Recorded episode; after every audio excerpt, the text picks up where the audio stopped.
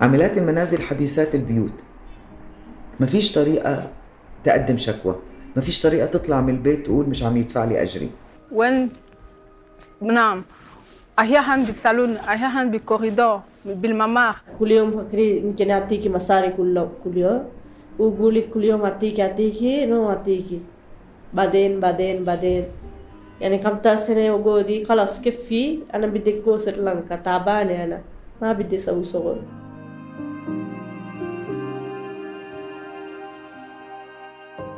إذا تركت مكان العمل بيحكوا عنها هربت.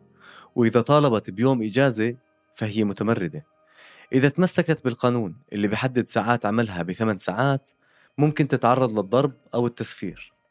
إذا سقطت عن الطابق الرابع الإعلام بيحكي إنها انتحرت. هاي مجموعة من الصور النمطية اللي سمعناها وممكن كل يوم نسمعها عن عاملات المنازل. لحتى صار إعلان مكاتب الاستخدام يكون معنون بأنه العاملة مكفولة. وكأنها جهاز كهربائي بيقدر المشتري يطلب إرجاعه أو تبديله. عاملات المنازل هم أكثر فئة من العمال المهاجرين عرضة للانتهاكات. بفعل إنهم حبيسات بيوت. بالغالب مش مسموح العاملة تطلع من البيت لحالها. وإذا طلعت المشوار وقته قصير ومحدد مسبقا. في هاي الحلقة من ما العمل رح نسمع قصص ثلاث عاملات. ضيعوا أعمارهم حرفيا عند أصحاب عمل في الأردن. بمحاولة لكسب لقمة عيشهم والنهاية كانت عمل بالسخرة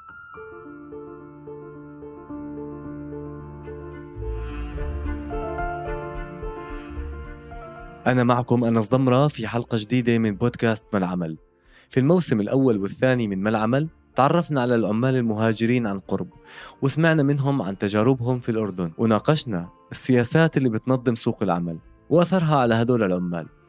بس بهالموسم رح نحكي أكثر عن العمال الأردنيين في سوق العمل عن معاركهم ونضالاتهم اليومية لتحصيل أو حماية حقوقهم. تقارير حقوقية صادرة عن مركز تمكين للمساعدة القانونية وحقوق الإنسان بتوصف حال عاملات المنازل خلف الأبواب المغلقة.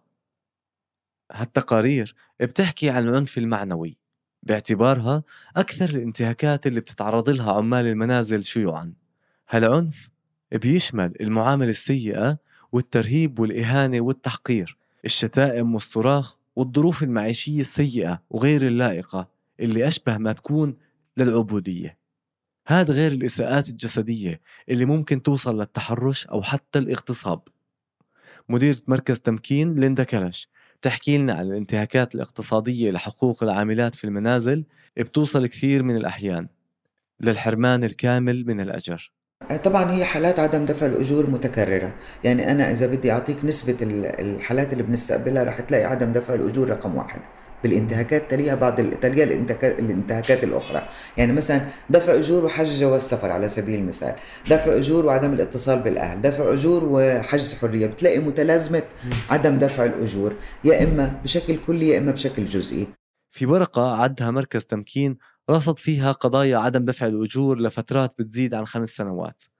وجد المركز 29 قضية لعاملات منازل ما حصلوا على أجورهم لمدة بتزيد عن خمس سنوات. عاملتين من ال 29 عاملة اشتغلوا بدون أجر لمدة بتزيد عن 23 سنة وستة منهم استمر شغلهم أكثر من 15 سنة بدون أجر. من جهة ثانية المادة 46 من قانون العمل الأردني في الفقرة ألف بتنص على أنه يدفع الأجر خلال مدة لا تزيد عن سبعة أيام من تاريخ استحقاقه ولا يجوز لصاحب العمل حسم أي جزء منه إلا في الحالات اللي بيجيزها القانون. Jésus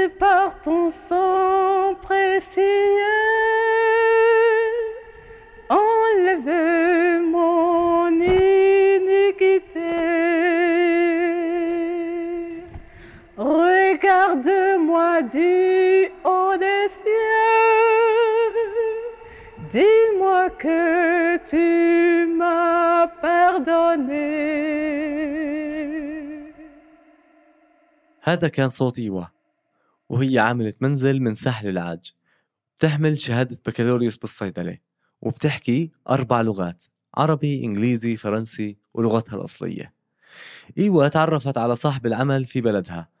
في هذاك الوقت كان تاجر وبروح على ساحل العاج ليستورد بضاعة للأردن إحدى قريباتها قدرت تقنع التاجر الأردني بأنه ياخد إيوة على الأردن ليأمن لها فرصة عمل.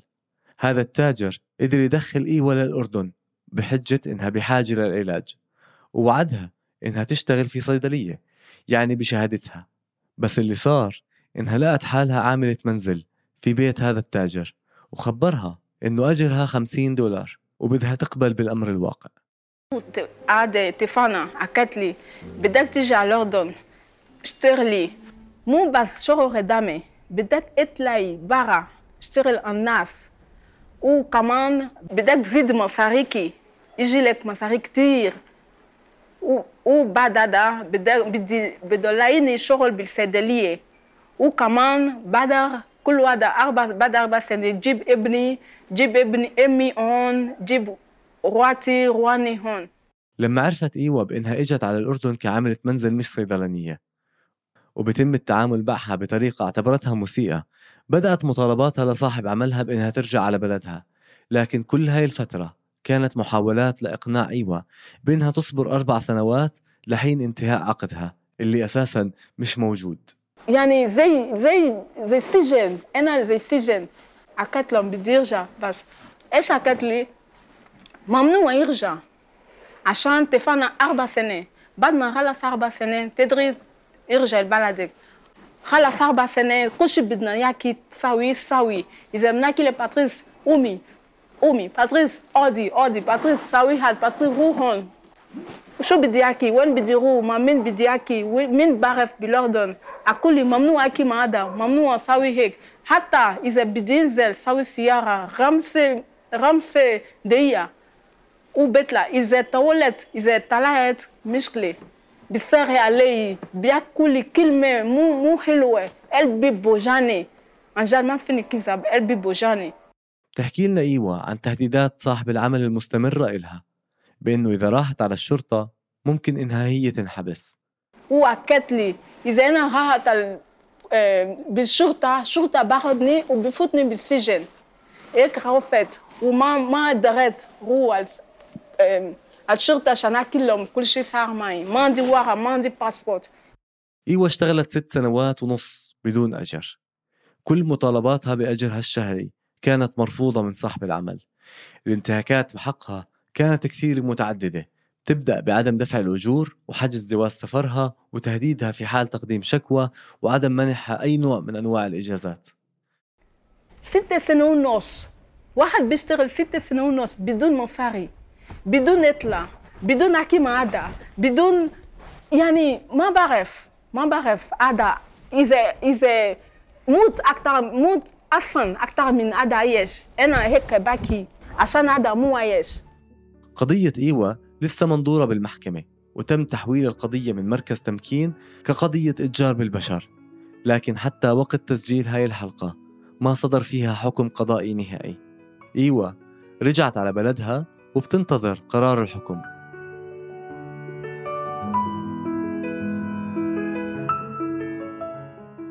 أنا سريلانكي. آه، أنا جورداني يجي خمسة سنة. آه، كل يوم بشغل كله سوي أنا بيت كله كويسين هذا بيت.